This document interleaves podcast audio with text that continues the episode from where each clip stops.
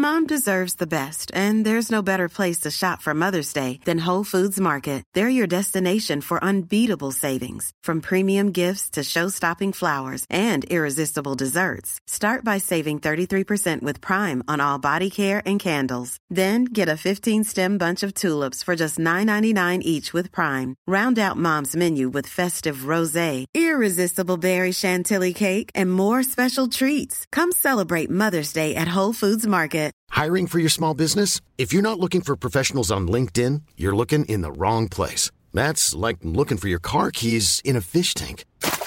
LinkedIn helps you hire professionals you can't find anywhere else, even those who aren't actively searching for a new job but might be open to the perfect role. In a given month, over 70% of LinkedIn users don't even visit other leading job sites. So start looking in the right place. With LinkedIn, you can hire professionals like a professional. Post your free job on linkedin.com slash people today.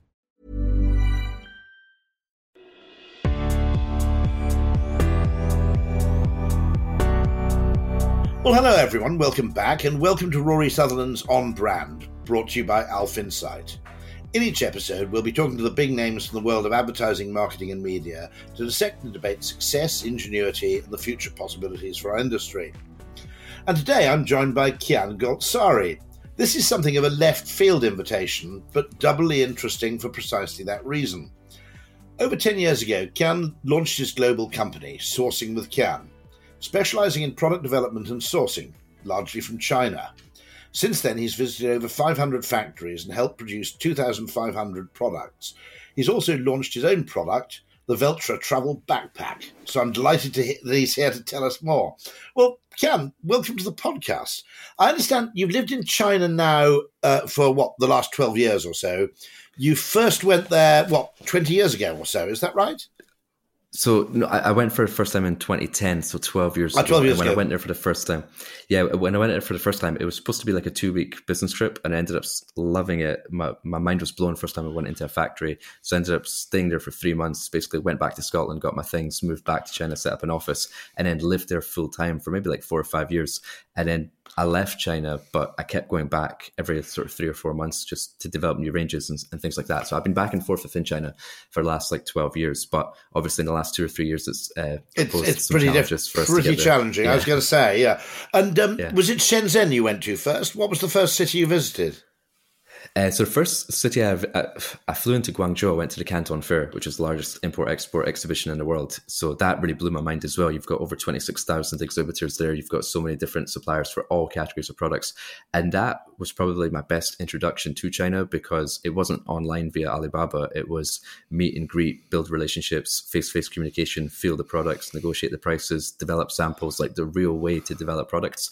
But I feel that a lot of people in e-commerce today are just kind of like, okay, see that product product online, right? That one's three dollars forty five. That one's three dollars fifty. Right, I'll go for the cheaper one. But there's not much interaction. There's no building relationships and things like that. So I was luckily chucked into it in the deep end and in the right way. But I started off in Guangzhou, went to the Canton Fair, and then made my way up to Shanghai, which is where I lived. Because I feel Shanghai is the most like livable city in China, like as a foreigner. Of course. I, I don't think Shanghai is the real China. I call Shanghai like China light because you can do everything you want to do there that you could do in the West. You could do it in China. Uh, if you want to go to the nicest Italian restaurant, it's there. If you want to join a basketball team, it's there.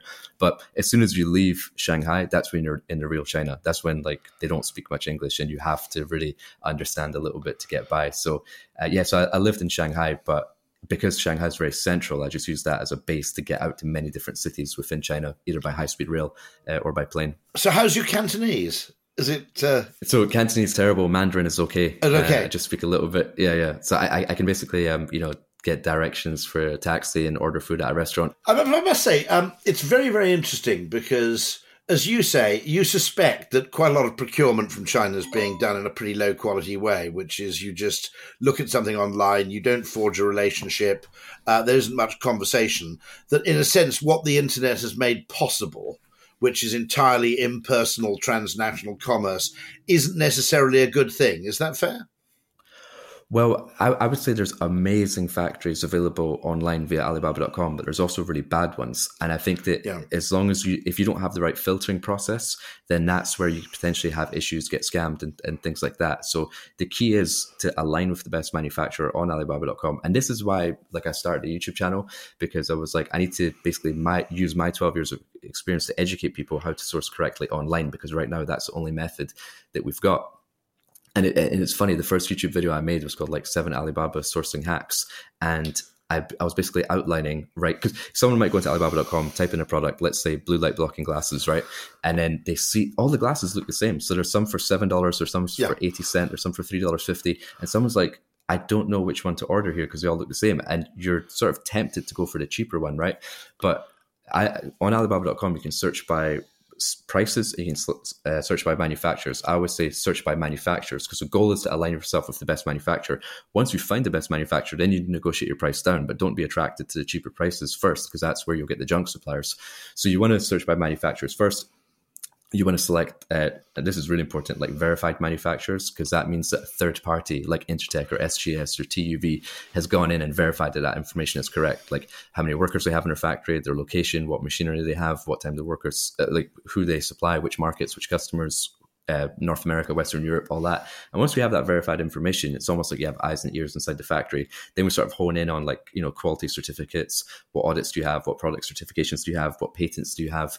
And then so there's a lot of very very good information at our disposal but you have to know how to search for that. It, it strikes me that this profusion of products very very rapid imitation and in many cases extraordinary variation in quality can potentially be a complete disaster because i notice increasingly in the absence of brands in the absence of established known recognizable brands let's say a new category comes along. I can think of two of them at the moment.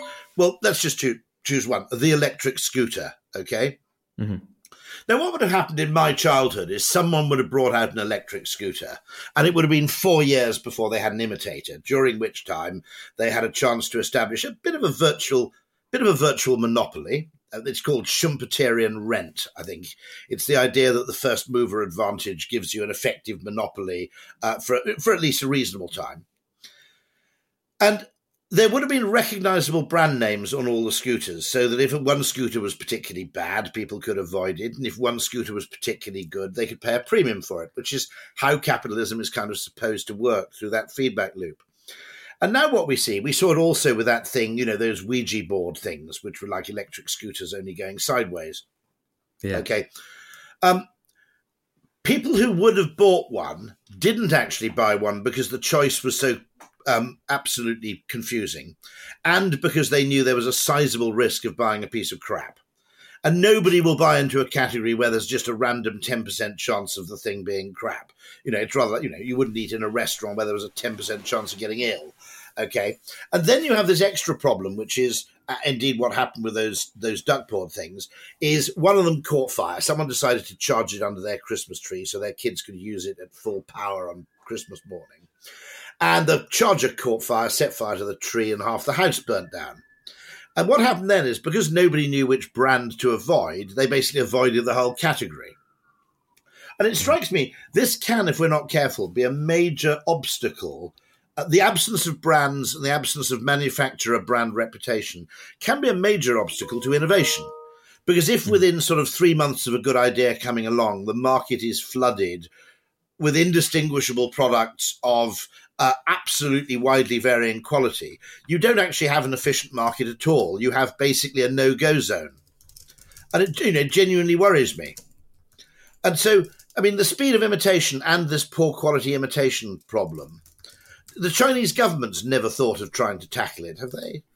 No, so the thing is, the, the Chinese factories get the orders for it regardless, even if yeah. the market gets flooded. So they're they're quite happy because they're exporting anyway, even if it's crap that ends up in a landfill. They're they're they don't really care about that. They don't really place a high importance on like you know protecting innovation and stuff like that. But as it happens, like the Chinese are becoming way more advanced and developed themselves in terms of like developing products. They no longer rely on the West to be like, all right, give us your ideas and we'll make it. They're now sort of leading the way yeah. in product innovations as well. So I, I always like preach the importance of developing a good relationship with your factory because there's so many different benefits to that. But one of them is utilize their skills, utilize their product development skills to be like, hey, what are you guys working on? You know, what's working for the Brazilian market? What's working for the Japanese market? Because they export to all these other countries, and then sort of apply the knowledge that what they're good at and apply it to your own market but but to your point as well like you know there's a lot of let's say for tech products which maybe fail quality standards and things like that and it gives a whole category a bad reputation. And to that i think branding is so important because it's so easy to flood the market. If you typed in an electronic scooter into amazon.com right now you could probably skip through five or eight pages yeah. and look at 50 or 100 different brands and you're like you don't know which one to choose. But if you invest a lot into into like your branding and your sort of packaging and your community experience and then you build up that trust and that loyalty that's kind of like the first step but then to ensure quality you want to be you know having product certifications so for every for any product that you bring out, there will be either legal standards that you must comply with, and there will be mm-hmm. industry standards. So, for example, to an electronic scooter, it will be it can charge for twelve hours without it blowing up the socket. But let's say, for example, you're doing a backpack, there's not any legal requirements to import a backpack, but there will be industry standards such as pull the zip 10,000 times to make sure the zip doesn't fall yeah. off, or there might be waterproof standards on it if in Scotland, for example, where it rains every day. So we can, you you can, and you don't even have to know what these like certificate standards are, but you can say to Intertek to say, hey, I'm importing this electronic scooter from China to the US. What are my legal requirements that I must comply with to sell this product? And then they'll tell you, right, you must comply with EN 4072, and they'll list out all the certificates, what they are, what's the price, and then you get the testing done. But I think using the testing certificates as a marketing aspect to be like we comply with the highest standards. Here are certificates. We comply with Intertek da, da, da, da. and i'm sure your marketing brain is probably firing off in terms of like how you can like demonstrate these sort of uh, quality certificates. But most commonly people just sort of list them on their amazon uh, listing. But i think showing your quality certificates is one of the most important things. It is a problem, though. You know, if you see the value of brands and manufacturer-owned brands, when you have a world where the manufacturer isn't really invested in customer satisfaction all that much, I mean, that does seem to be a fundamentally problematic um, kind yeah. of asymmetry, if you like. Yeah, and but but I found as well that like to get the best results, you have to educate your manufacturer yeah. in terms of like your sales channels. Because like let's say for example, you go out of let's, let's let's say you sell on Amazon, right? And you go out of stock. Well, if you go out of stock, just Amazon will promote the next one. Your listing dies, and then when you go back into stock, you've kind of lost ranking. It'll be really hard for you to get back onto page one. If you don't get back onto page one, you're not really going to survive, no. and then therefore that that listing's going to die. But why that's important for your manufacturer is that if they allow you to go out of stock, meaning they delay your orders, they're actually losing a customer and they're losing an order as a result of it. So if you explain to them, hey, I sell on Amazon, I need to make sure I never go out of stock. Hey, uh, one star reviews are so damaging that it will mean that you don't get any. So it, it, once you like educate them on who your customer is and what's important, you ah. can then tweak their service to, so that they can help you. And the other thing as well, like, let's say for example you supply a retailer a retailer might ask you for 90 days credit terms. Like if you supply like Tesco, Argos, whatever, they'll, they'll pay you 90 days after they receive the goods. But then imagine you have to pay your manufacturer a deposit on the goods, of right? Course. Then it takes two months for them to make it. Then you pay the final balance. Then you get paid by your customer three months later. so when you pay that first deposit to your factory to when you get paid by your customers, five months.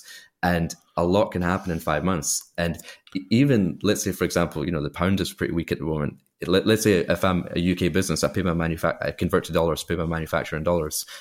I could lose a lot in that five months just on the exchange rate. The, the lot, the change in exchange rate could be more than the profit that I made from the product. But to that point, again, if you educate your manufacturer, look, this is my customer. I'm supplying Tesco. I'm supplying 100,000 units. If you want that order for 100,000 units, I also need credit terms from you. So I need you to give me three months credit so I can supply these guys. So no matter who your customer is, whether it's Tesco or selling on Amazon or whatever, whatever challenges you're faced with, as long as you have open dialogue, open communication with your supplier, you can sort of tweak, uh, they can tweak to your requirements so you can get the best results. But that comes from communication and relationships. I mean, this is the irony, which is economists thought the internet would get rid of information asymmetries between buyer and seller. And what it's in fact done is created increasingly new and absurd asymmetries, which are in some, in some cases worse than the ones that existed before. I mean, an example would be, for example, um, I know one large electrical manufacturer which is forced to continue making juicers which are actually five years old alongside its new juicers. And the reason is that the old juicers obviously have 5,000 reviews on Amazon and the new juicers have 500. Wow. And therefore, uh, you're more or less, you know, it, it's actually acting against innovation in the sense that you have to continue selling old and, and you know superseded products just because their their rating's so high. Well, this seems a kind of crazy world in many ways. But one thing you do recommend is don't do that anonymous Alibaba only exchange. Actually, establish a relationship with someone and get to know yeah, each absolutely. other as people, and presumably once they understand the promise of repeat business the game fundamentally changes, doesn't it? There's a fundamental difference between one shot capitalism and repeat capitalism. Uh, absolutely. And, and the thing is, you can use Alibaba.com to find your manufacturer, but once you found them, that's the door open for you to now develop that relationship. So, and a lot of people ask, well, how do I develop a relationship if I'm just sitting here in California and I need to order online? Well, you know, you, you start through messaging on Alibaba.com, but then in China, a lot of people use this app called WeChat. Mm-hmm. WeChat is basically their WhatsApp, their Facebook Messenger, stuff like that. They live their lives off this, right? So I would say, look, get their get their WeChat, and when you're just hanging out on the weekend with your friends, having a beer, you're at a game, whatever, just send them photos. Be like, hey, this is us. We're up, we're out for having beers on the weekend. Da, da, da. Hope you can visit us one day. We'll take you out. What are you guys up to? Oh, that's cool. What are you having for dinner? Oh, I've never seen that before. Oh, that's interesting. Oh, Chinese New Year's coming up. What are you doing on Chinese New Year? And this like keep all the formal chat to email Alibaba, all that, but the informal stuff, build that up through WeChat, and then get it to a point where now you can sort of text them on a friendly basis anytime you want. But WeChat has also got video calls, right? So let's say, for example, you've got an order leaving the factory on the 1st of April. You can message them on the 20th of March on a video call, be like, hey, do you mind taking your phone down to the factory floor real quick? I would love to see the finished goods. Or, oh, the inspectors are in there to check the goods. Can you just take me down in the video as well? I'd love to see what they're like. Or now you have eyes and ears inside the factory because we've started a relationship and now you have constant communication with them. So that's always super important. And that's one of the biggest advantages that a lot of people neglect because I think people are also scared to build relationships with Chinese factories as well because you're kind of going into the unknown, right? it can be quite scary to go online, order something from another part of the world that you've never been to before. But at the end of the day, they're some of the nicest people I've ever met. Like people like to buy from people. They love having foreign customers from all over the world. Yes. So really, like you're leaving so much leverage on the table by not just opening and starting and building that relationship. There's a there's a wonderful Chinese proverb. In fact, if you find it difficult to smile, do not open a shop. And actually, keep keeping keeping the whole thing personal and warm uh, is you know there's this weird I think idea of efficiency that's taken hold, which somehow holds that impersonal you know kind of procurement driven numerical transactions are somehow better. And there are cases where they are. You know, I mean, you know, there there are patently cases where business relationships have got in the way of good business. But at the same time, I think this this kind of cold impersonal commerce isn't really where the future lies. I think it's a bit of I think it's a bit of a tech fantasy actually uh, promulgated mm. by people who, let's face it, you know, the whole tech universe hasn't been built by the world's most sociable people by and large. Um, but uh, one interesting case I've noticed you work with the Ministry of Defense, you work with the Olympics, I think you've worked with the United Nations, the NBA. Um, mm. uh, You've also worked with Amazon, which is fascinating because we conventionally think that you know uh, no one has anything to teach Amazon. Certainly, Amazon think that.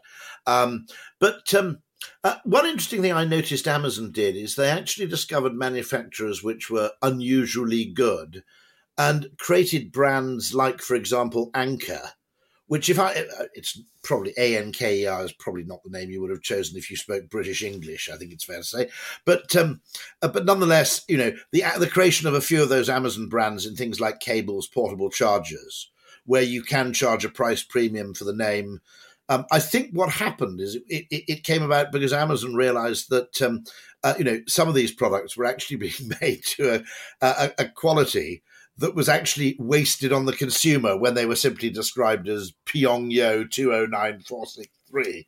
Yeah, and yeah. Um, it, it's rather interesting that Amazon has effectively created its. I don't think many people know that Anker is an Amazon brand, um, but it's mm. interesting that Amazon is actually doing that. Well, what, what's fascinating as well so Amazon's enabled a lot of private label sellers to start their own business, start their own brand, order from China. But the mm. scary thing about Amazon is that they have access to all that data, right? So they can see which products and brands are selling very, very well, and then they can decide which private label brand that they want to sort of start and develop themselves. And to your point, if they have a name like Anker, no one really knows that this is an Amazon Amazon owned brand, but they're developing a lot of brands based on the products which are selling the best. But then the other thing is, I think it got in trouble by the government um, a little while ago about this, but they can also manipulate the listings to put mm. their brand right to the top. So therefore, they're benefiting. Their brands are benefiting from all the traffic, and they've sort of used the data of other sellers to be like, right, this is what's working really well. Right, these were the negative reviews. Right, let's improve that. Let's create this brand and let's chuck it to the top of Amazon.com where we have so much traffic. So that's where you have to be a little bit careful. Well. I think it's a tragic case because I think it's a case where the individual within Amazon or Google has his own narrow set of incentives and often pursues those actually not to the interest of the wider brand. And two cases I'd say, you know, I found it extraordinary. I mean, I, you know, I don't like criticizing Google and Amazon because I think, you know, to an extraordinary degree and an unbelievable scale, they do an incredibly good job. Okay. Mm-hmm. But there are a few anomalies. One of them would be um, that Google will, you know, when it started effectively charging for top listings, not sidebar. And I, I ended up, I, I was, I had COVID at the time and I needed to get this weird equivalent of the ESTA that gives you admission to Canada in about a month's time. And the, the top Google listing was basically a bit of a scam. I did get my listing, but I charged, I did get my kind of ESTA thing, but I paid $40 for it rather than 14 You know, now Amazon, you know, sorry, Google shouldn't be doing that. And Amazon, I think, if you search for Samsung television, the first eight bloody listings should be a Samsung television. You know, yeah. you shouldn't try and slip in. It's also, I think, really bad merchandising because actually, I think it brings down the price premium they can charge. If you muddle up premium brands with a load of random brands that are two hundred dollars less, you're in danger. One, no, but people find it more difficult to pay the higher price, and two, in many cases, people just get confused and don't buy anything. And I, you know, I don't think I think Amazon's brilliant at everything. I don't think they're great at merchandising or at choice architecture at all. You know, yeah. they don't they don't have hero products on the page. Everything is given that kind of equal billing, but with their own stuff, their own peculiar favored stuff put at the top. Now, mm-hmm. retailers have always had that power, of course. I mean, retailers can always put the LG TVs at the front and the Samsungs at the back, or whatever you want to do. I mean, it's worth noting also that when when people complain about products, conventional bricks and mortar retailers don't stock them anymore because they suffer some of the cost of returns. And I, I, get the impression that you know we have a difficult position because Amazon does seem to be prepared to sell, you know, probably sell things of a quality it, it should have actually, you know, a conventional retailer would have would have scrapped ages ago. Mm-hmm. And so, you know, I mean, you, what, what's so interesting about Amazon is that you know, over time, it does teach you that there are still advantages to conventional commerce. You know, not least the fact that anything that John Lewis stocks is somewhere between really, really good and okay, whereas things you buy online can be anywhere between really good and shite. and yeah. uh, you know that that downside variance is a bit of a problem i think I, I think like a major advantage of utilizing amazon's platform to sell your product is that if people if someone doesn't know your brand they trust that amazon brand experience. Meaning, yeah. if someone buys your product, like if someone, let's say for example, a random product like a plant pot, right? You never heard of this product before. You try it out. You're like, you go in their Shopify store, like, you know what? I'm not too sure about this. Mm. I don't know if this is going to work out. It's quite expensive. It looks cool, but I'm not sure what I'm actually going to receive.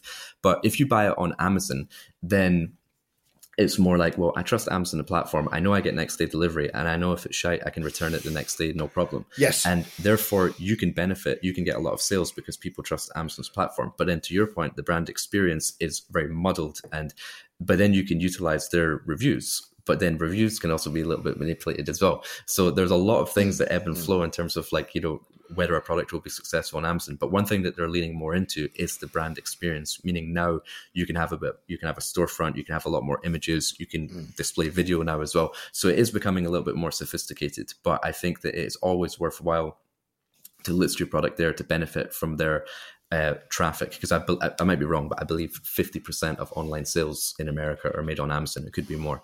Um, and it, it is, is, yeah.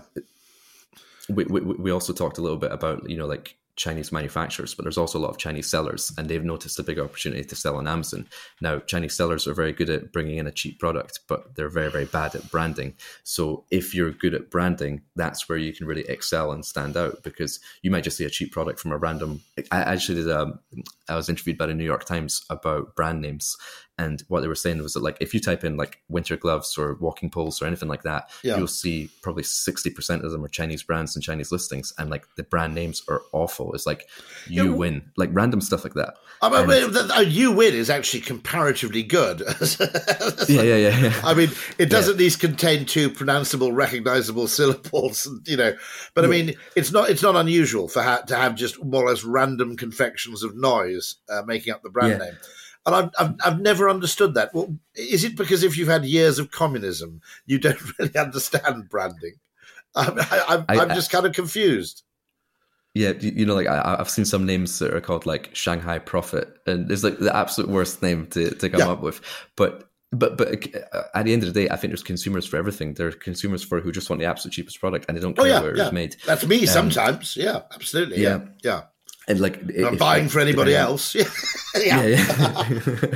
yeah. I mean, like depending on the product, like let's say it is a plant pot. If you're not brand sensitive, then you don't really no. care. You just want something that looks nice. It's just, it's a cheap price, but it also now gives you an opportunity to differentiate from all the sellers if you really go in on the brand experience and you have the right name, you have the right packaging, you have the right messaging, you have the right influencers backing up the product. So there is a big opportunity there as well, but you also have to be mindful and wary of the the Chinese sellers. And then, you know, perceived value is very very important as well because you could it's so hard to differentiate on a listing because all you get yes. is that one thumbnail that one image and in that one image how can you demonstrate? Because two products look exactly the same. Let's say it's a pair of like bluetooth headphones. They will look exactly the same on the image but one will say like $35 and one will say $135 but you actually have to click on them to see what is the difference. So yeah in amazon they say like the best products are the ones that win the click and you win the click by having the best thumbnail and the best title.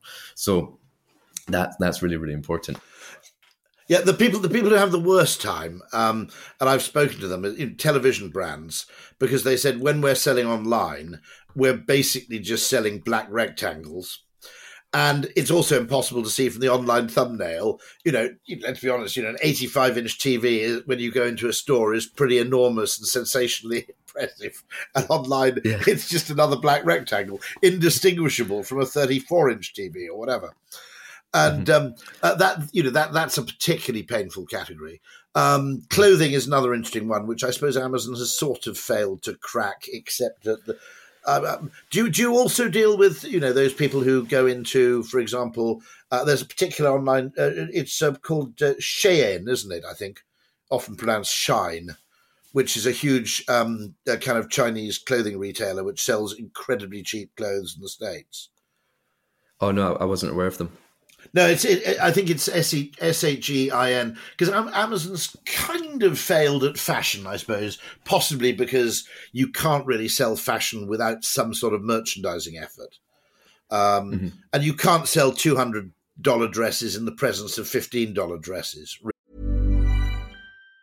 If you thought the only way to get a more defined jawline with natural looking results was through surgery, think again. Juvederm Volux XC is a non surgical injectable gel filler that improves moderate to severe loss of jawline definition and can help you achieve natural looking results with little downtime. Even better, this improved definition lasts up to one year with optimal treatment. No maintenance required. Improve jawline definition for a smooth, sculpted look with Juvederm Volux XC. For important safety information and to find a licensed specialist, visit juvederm.com. That's J U V E D E R M.com. Not for people with severe allergic reactions, allergies to lidocaine, or the proteins used in Juvederm. Common side effects include injection site redness, swelling, pain, tenderness, firmness, lumps, bumps, bruising, discoloration, or itching. There's a risk of unintentional injection into a blood vessel, which can cause vision abnormalities, blindness, stroke, temporary scabs, or scarring. Talk to a licensed specialist specialist to find out if it's right for you.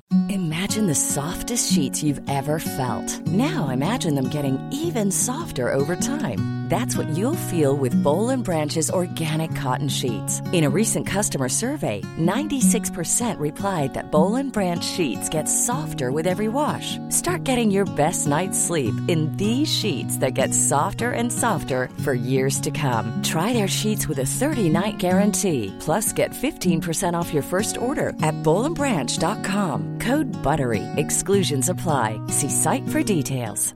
I'm Sandra, and I'm just the professional your small business was looking for. But you didn't hire me because you didn't use LinkedIn jobs. LinkedIn has professionals you can't find anywhere else, including those who aren't actively looking for a new job but might be open to the perfect role, like me. In a given month, over 70% of LinkedIn users don't visit other leading job sites. So if you're not looking on LinkedIn, you'll miss out on great candidates like Sandra. Start hiring professionals like a professional. Post your free job on linkedin.com/people today. Billy. You know, I mean, Mhm. if you look at fashion shops, they tend to be sort of segmented by price band to an extent. yeah, Um, you're right. I, I, and also, I think with fashion as well, people really care about the brand that they're wearing and the brand that they're Yeah. showing. And whereas, like, if you were say buying like a webcam, you don't really care what the brand is. But if it's something that you're wearing, like as a top or a jacket, it's Yeah. very for for a lot of people, it's very important what the brand is. And if Amazon can't demonstrate, if they don't have those capabilities, if they don't have that influence of a brand, then it, it, it's never going to be that successful. Even if it is Lululemon quality at ninety percent off the price, it Of still course. won't be that successful. No, and a, a huge amount of it uh, in those categories.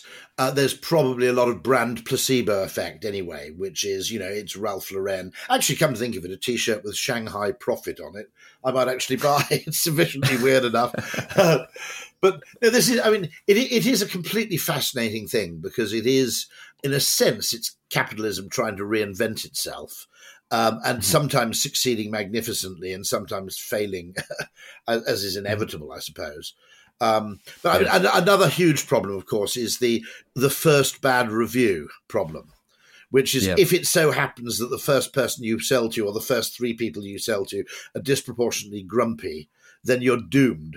You know, I suppose you Yeah, you launch under The- the- another brand name is the only solution.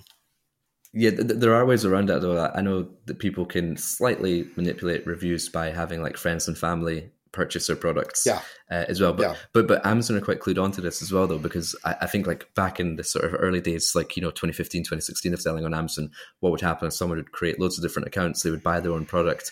And then, um, you know, they would manipulate and get like 20, 30 reviews very quickly. They would ask friends and family. But what Amazon started doing was that they started tracking IP addresses of the purchases.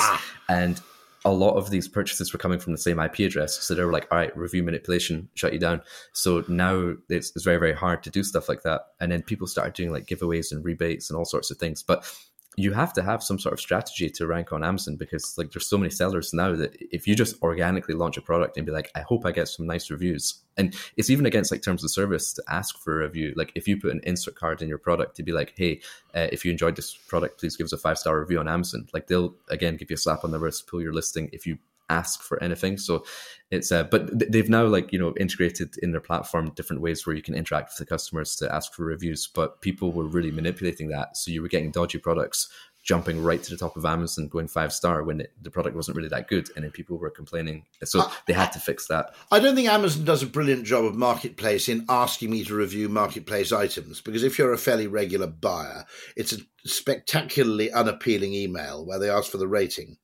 which I think has hmm. the net result with me, which is I'd only leave a rating if I were either ecstatic or apoplectic.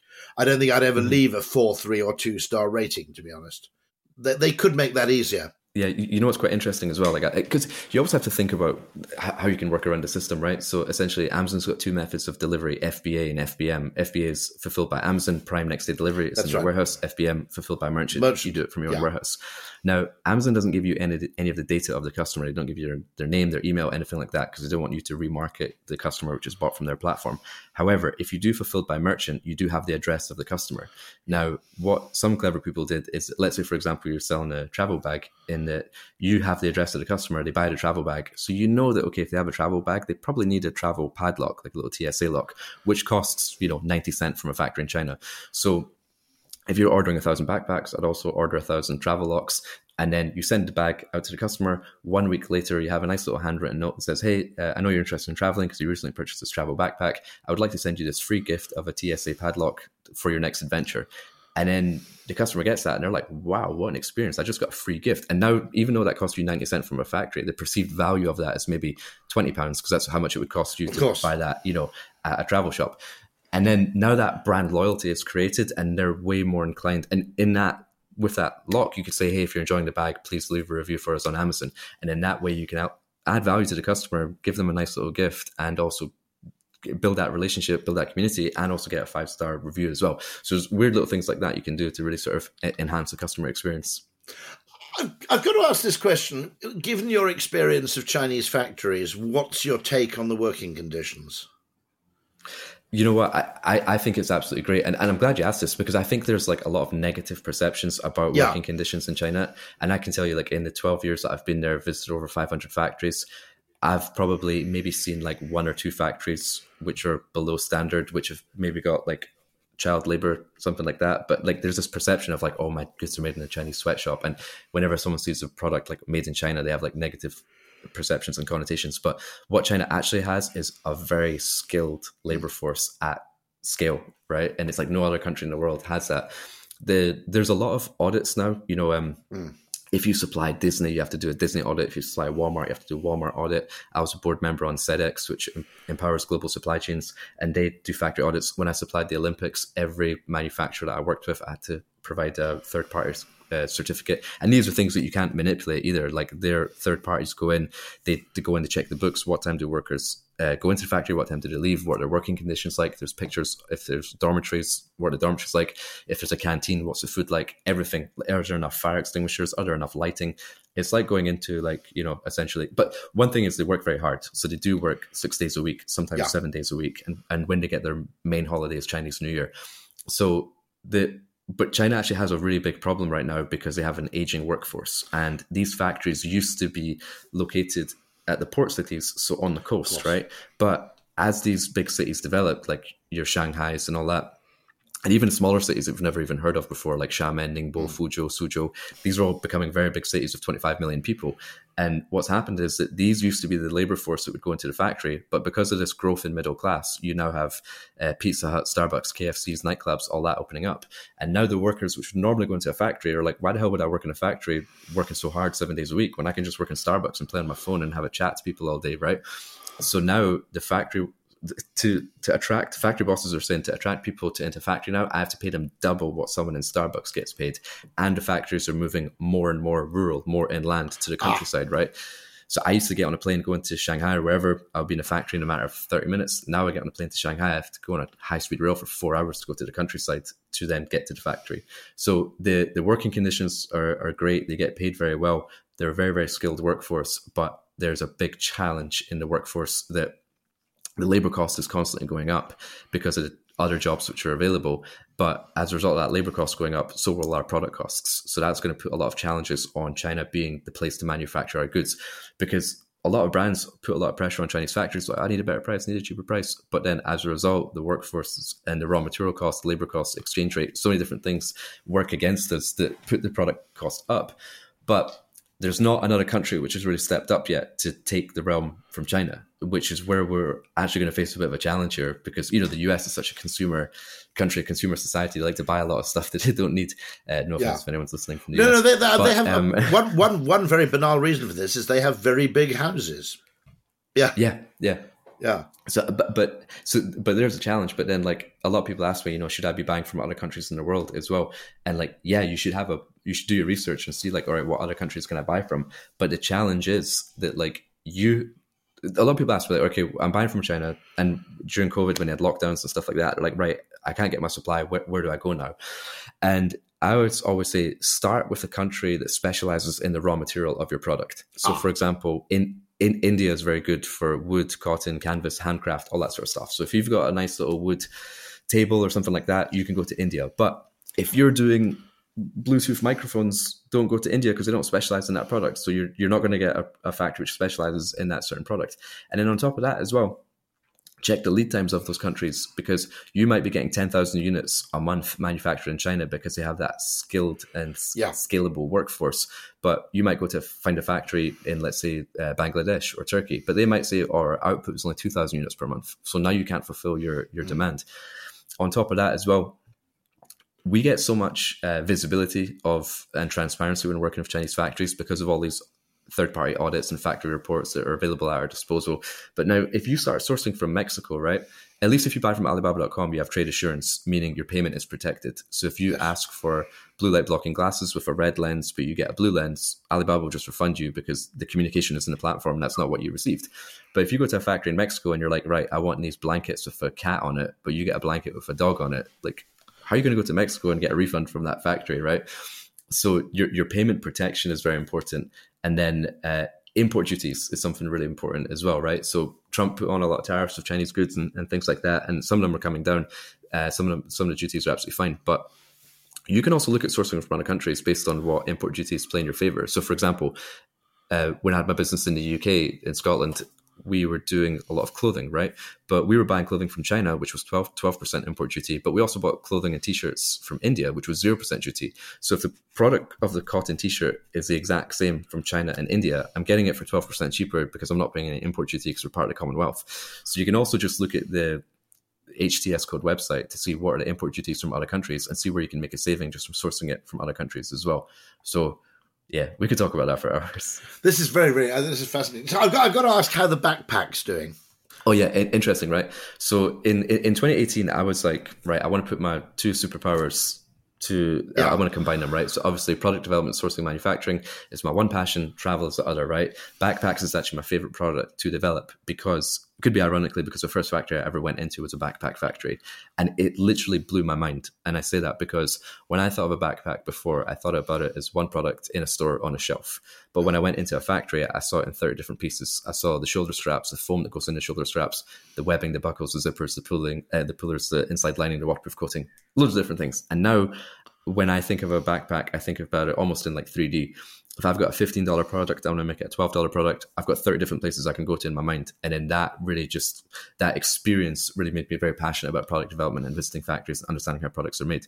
Anyway, backpack's my favorite product. So I was like, right, 2017, 2018, I was like, I want to make the world's best travel backpack. And I was thinking, right, what are the problems with current travel backpacks? Because I believe that the best products in the world are the ones that solve problems. And then I was thinking, you know, people can't, um, people, what do, what do people like to do when they're traveling? They like to watch movies on the plane, right? So you put your iPhone on a tray table, put a hoodie underneath it, it keeps slipping off. So. I developed this, this little clip yeah, I just developed this little clip, which was like a your the zipper puller of the backpack. You unclip it, it turns into an L-shaped kickstand, and now you have this little kickstand, which is a support for your iPhone, right?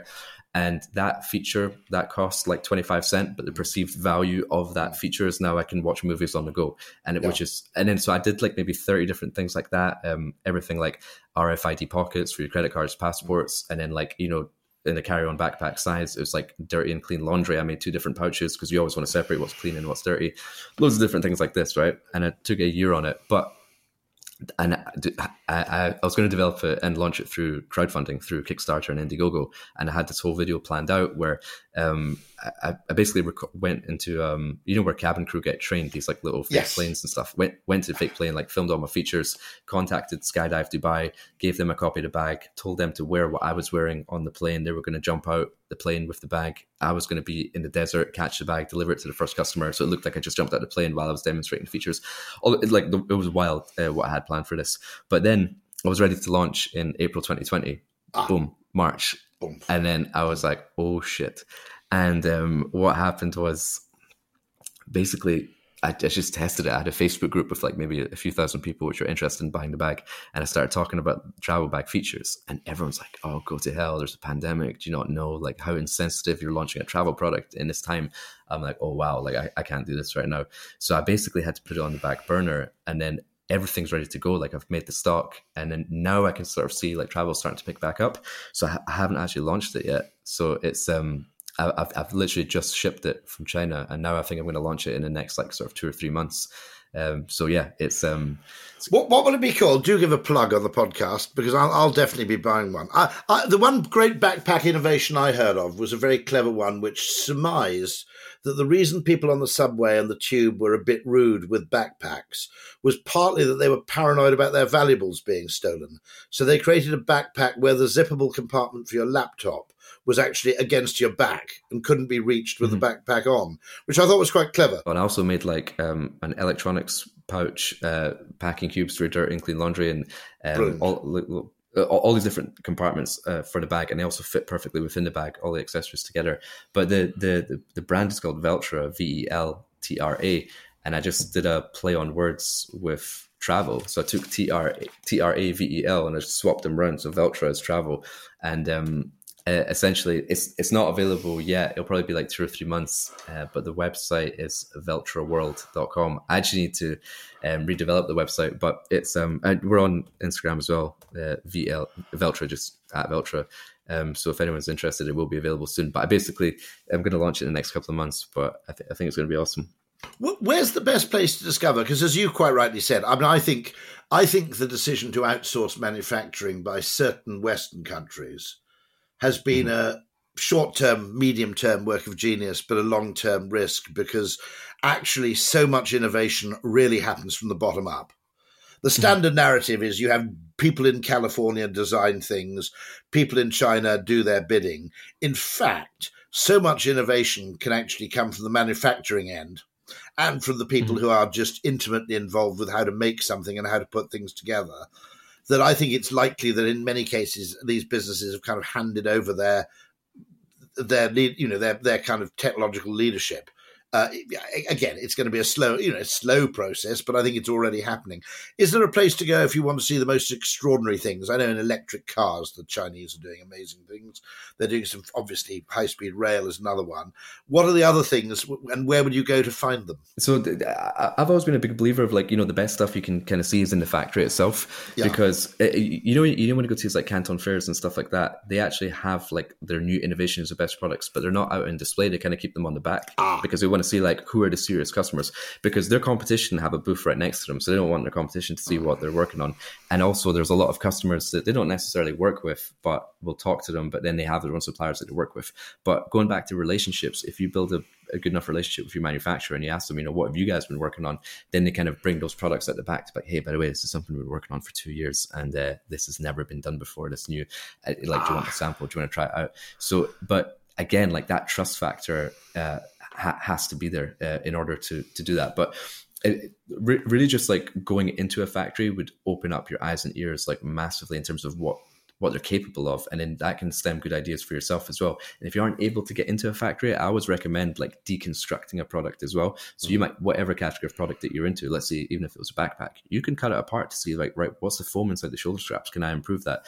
And um, you can learn a lot about a product by going into retail stores as well because a lot of people just go online right and they just go into amazon they read negative reviews and stuff like that but you know if you go into a retail store that specializes in that product well the guy who works in a retail store has been selling these products for the last yeah. like five years been talking to customers every single day and if you go into a retail store and be like hey by the way i'm interested in buying this you know this tv or this like you know like um, mini disc set or whatever it may be um what, what what's, what's the main things you get returns for? Or like what, what are the things that customers like most about this product? And really pick their brain that's where you can get a lot of really good product knowledge. Uh, and then also by going into the retail stores as well you can touch and feel the packaging and see like how that packaging experiences and packaging is also a really important thing to, because packaging is part of the product as well. Yeah. and the depending on where you're selling, if you're selling into a retail store, then the packaging has to catch your eye, it has to catch your attention, it has to be stackable. It has to basically when you're walking past on the shelf, like, oh, what's that? But if you're just selling online, people just go for like a little brown box or a poly bag because they've already sold the product. But then again, going back to that branding and core values, yeah, you've got it exactly. Your, your first touch point with that brand. So you're creating that experience. So how you package the product is very very important. And there's also innovations within packaging like can the packaging be a feature of the product? So for example if i'm buying a beach towel i don't want it wrapped in like a in a plastic bag but maybe if i get in a mesh pouch that's how my product is delivered but i can use that mesh pouch to take it to the beach to roll up of course. my towel So, um, and then obviously there's a lot of like sustainable materials and stuff like that we can use as well. So it, it, it's wild the amount of, and, and again, going into the factory and being able to see how many different touch points you have where you can actually improve something and create more value for your customer, which then creates brand loyalty and for them to purchase more product from your, from your brand uh, is absolutely insane. This is this is absolutely fantastic. One one thing I must ask from the marketers listening: um, is there a good solution for prototyping? So obviously, if I've decided this product is great or I've designed it, but initially I'll want a prototype where it's hugely expensive to produce goods in small quantities. And this is where mm-hmm. just, you know, from my own experience, we've fallen foul a couple of times. We wanted to produce a prototype of a thing for Unilever actually. It was kind of it was kind of dosing dispensing device. And um, we fell foul of this. Um, what what's your tip there? Can sure. you can you get this done as a kind of a bit of a favor on the promise of huge subsequent orders, or do they not take the risk? First of all, whenever you're manufacturing a new product and also for a new supplier, I would never suggest just jumping in and placing a massive order for like no. 50,000 units. So I always say to my manufacturers, hey, the first order is always going to be a trial order. Yes. And the trial order is to make sure that you manufacture the goods to a certain standard, that you ship on time, that you pass a pre shipment inspection, that you the goods get safely uh, through US customs or UK customs, that we don't get many negative um, reviews that yes. don't, get, don't, get, many returns. And then if you pass that trial order, then we're going to come back and place a much larger order. So the trial order is like you're dangling the carrot to be like, and suppliers understand that and they're willing to do like the first order at a break even or even at a loss to acquire the customer because they're not thinking about how much money am I going to make from this order. They're thinking about how much money am I going to make from this customer over the next three, five, ten years. So if you can state your leverage, if you can say, look, we are Unilever, or even if you're an absolute beginner, you can state we work with the biggest influencers. This is someone of three or four million followers that are going to promote our product. As long as you state this is why you should work with me, or if you're an Amazon seller, you can be like, look, these are the two other brands we've launched on Amazon. These are our monthly sales. This is what we can potentially do together in the long term if this trial order goes smooth then that way you're going to get the best but then also you don't want a very expensive price as a result of placing that smaller order so you have to explain it in a way that hey if you give us the best price for what we would normally order but just for this trial order then we can hit the market at the right price so we can gain traction and we can come back and place a much bigger order. So that is a very important aspect to mention trial order and then also mention the keywords if we want to work together for the long term and we want to work in partnership together because the suppliers are not interested in the customers which are just going to place one order with you and then go to another one for a slightly cheaper price. But if you state from day one, because I've seen your verified information on Alibaba and I know you have these certificates and I know you have these patents and I know you have this machinery. This is why I've selected you. So we're qualifying them.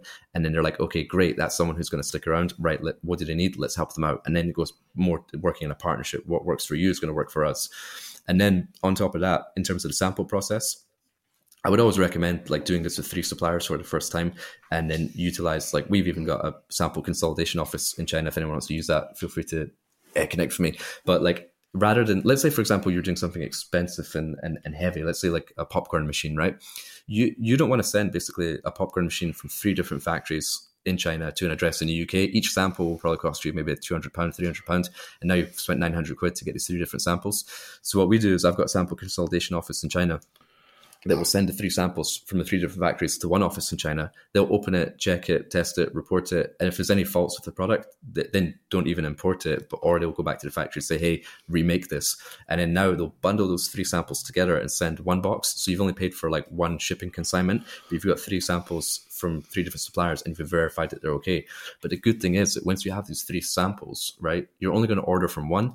But now what you've got is two backup suppliers. So something ever hits the fan, ah. like in six months' time, well, now you've got two other suppliers that you've communicated with that you've got sample from and you've got their price. So you can be like, all right, cool, here's your order, go for it. But if something happened to your existing factory and you had to start that process from day one again, it's going to be a long lead time. So that whole trial order, sample consolidation, and getting the backup suppliers is really, really important when you're trialing something uh, for the first time. That's absolutely fascinating. I mean, uh, the um, last question I think I have to ask is what? How do you see uh, this whole business developing? Do you have any more innovations of your own in the pipeline, and and how do you see the, the, the wider business developing over the next sort of five to ten years? Um, well, it's interesting. Like product development is my passion, and I don't think product development is going away anywhere. Uh, no. Whether it's sourced from China, Far East, or any other country, that that will always be there. I like to get involved in projects that I'm passionate on. Like, for example, like the travel bag, or like I get approached by a lot of different brands and retailers and licenses, and like there's these like Amazon aggregators now as well, which buy up those different Amazon brands, and so like I, I, feel that there's always going to be innovation. E-commerce is always growing. Amazon as a platform is always going to be growing. So there's always going to be demand. It's like you, you know when the whole like shipping crisis happened and like mm. container prices went from like two thousand dollars to twenty thousand dollars. All these people are like, "Oh, why me? Why is this happening? Da, da, da. I'm so screwed. I went all in on this business." And I'm like, you know what? Like if it's happened to you, it's also happened to your competition. So it's mm. now who can react best to it, which is going to get the best results. So again, going back to relationship, if you can get your manufacturer to absorb half the cost, if you started that conversation of hey we're in partnership together. Well now you say look the cost increase of a container has gone up $18000 let's split the increase 50-50 so i'll contribute nine you contribute nine because if i can't afford it at this at this price and then i'm not going to buy it, you, you don't get the order. Yeah exactly. Yeah. so communication so all of these things like there's a lot of external factors that will always affect product development supply chain sourcing all that sort of stuff but it's who react be- best to it uh, will always be who are the ones which are going to get the best results. But i feel very lucky to find my passion at a young age. I went to china for the first time when i was 21 uh, so it's like i'm always going to be doing this. This is what i live and breathe and sleep. Beautiful so, thing to do. yeah. beautiful thing to yeah. do. And you went there effectively on a short trip and just fell in love with a yeah your first factory visit was your absolute uh, uh, epiphany. I think it's absolutely fantastic. Well, Kian, it's been fascinating to talk to you. Thank you so much for joining me on the podcast. I've got to ask, by the way, what do you do with the NBA if it isn't confidential? Is it uh, merchandising material and yeah, merch? Yeah, yeah, for the most part. So so we had like the homeware category so we do like blankets bed sheets towels pillows but again i want to bring like innovation to that. I don't want to just put slap on like the la lakers logo logo onto a pillow. So we were doing like all the sort of retro uniforms we were doing like players name and face and signature we were doing like the player's body on a blanket so a kid goes to sleep dreaming that they are their favorite player and we were sort of you know selling the you can be like this player rather than here's a blanket with a logo on it. So and then we, we actually worked with quite a lot of players and they promote the product as well but that was a lot of fun. But the really challenging thing with that business was that like uh, the fans are they love the players right? Yeah. i don't know if you follow the nba much but players are moving teams very very quickly right? They're getting traded every season. It's not like you know you have like ronaldo at real madrid for like eight years so you can sell some products whereas like star players are moving like every single season. So you have a container fifty thousand dollar value is on water, and while it's on water, then they change teams, and you're like, okay, shit, like now the value of that container has just dropped ninety percent. So you have to be very, very careful the timings of your orders uh, and things like that as well. Oh my god, they just aren't thinking, are they, when they trade for an extra fifteen million dollars? They're not thinking of the inconvenience they cause. Well, yeah, they're not thinking about the licensees. Oh my uh, goodness, no, I know. Yeah, yeah. Well, it's been absolutely fantastic, and once again, thank you for joining me. Um, that's all for this episode of On Brand. Uh, the podcast is brought to you by Alf Insight. And for more information on powering your business growth, visit their website at alfinsight.com. That's alfinsight.com. And so, once again, uh, the series is produced and expertly edited by Ultimate Sound and Vision. Thank you, Rob. And to make sure you receive the next episode and to tweak our algorithm in our favour, uh, please do subscribe. And if you've enjoyed what you've heard, then give us the mandatory like. Well, thank you for listening, and here's to next time. And Kian, thank you very much indeed. Thanks, Rory. Thanks for having me.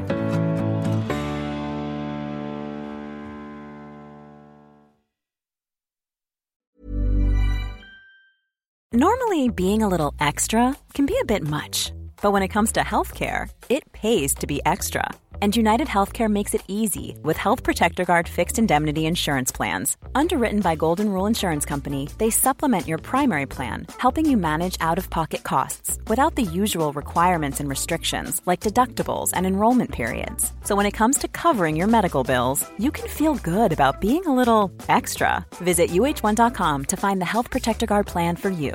Mom deserves the best, and there's no better place to shop for Mother's Day than Whole Foods Market. They're your destination for unbeatable savings, from premium gifts to show-stopping flowers and irresistible desserts. Start by saving 33% with Prime on all body care and candles. Then get a 15-stem bunch of tulips for just $9.99 each with Prime. Round out Mom's menu with festive rosé, irresistible berry chantilly cake, and more special treats. Come celebrate Mother's Day at Whole Foods Market.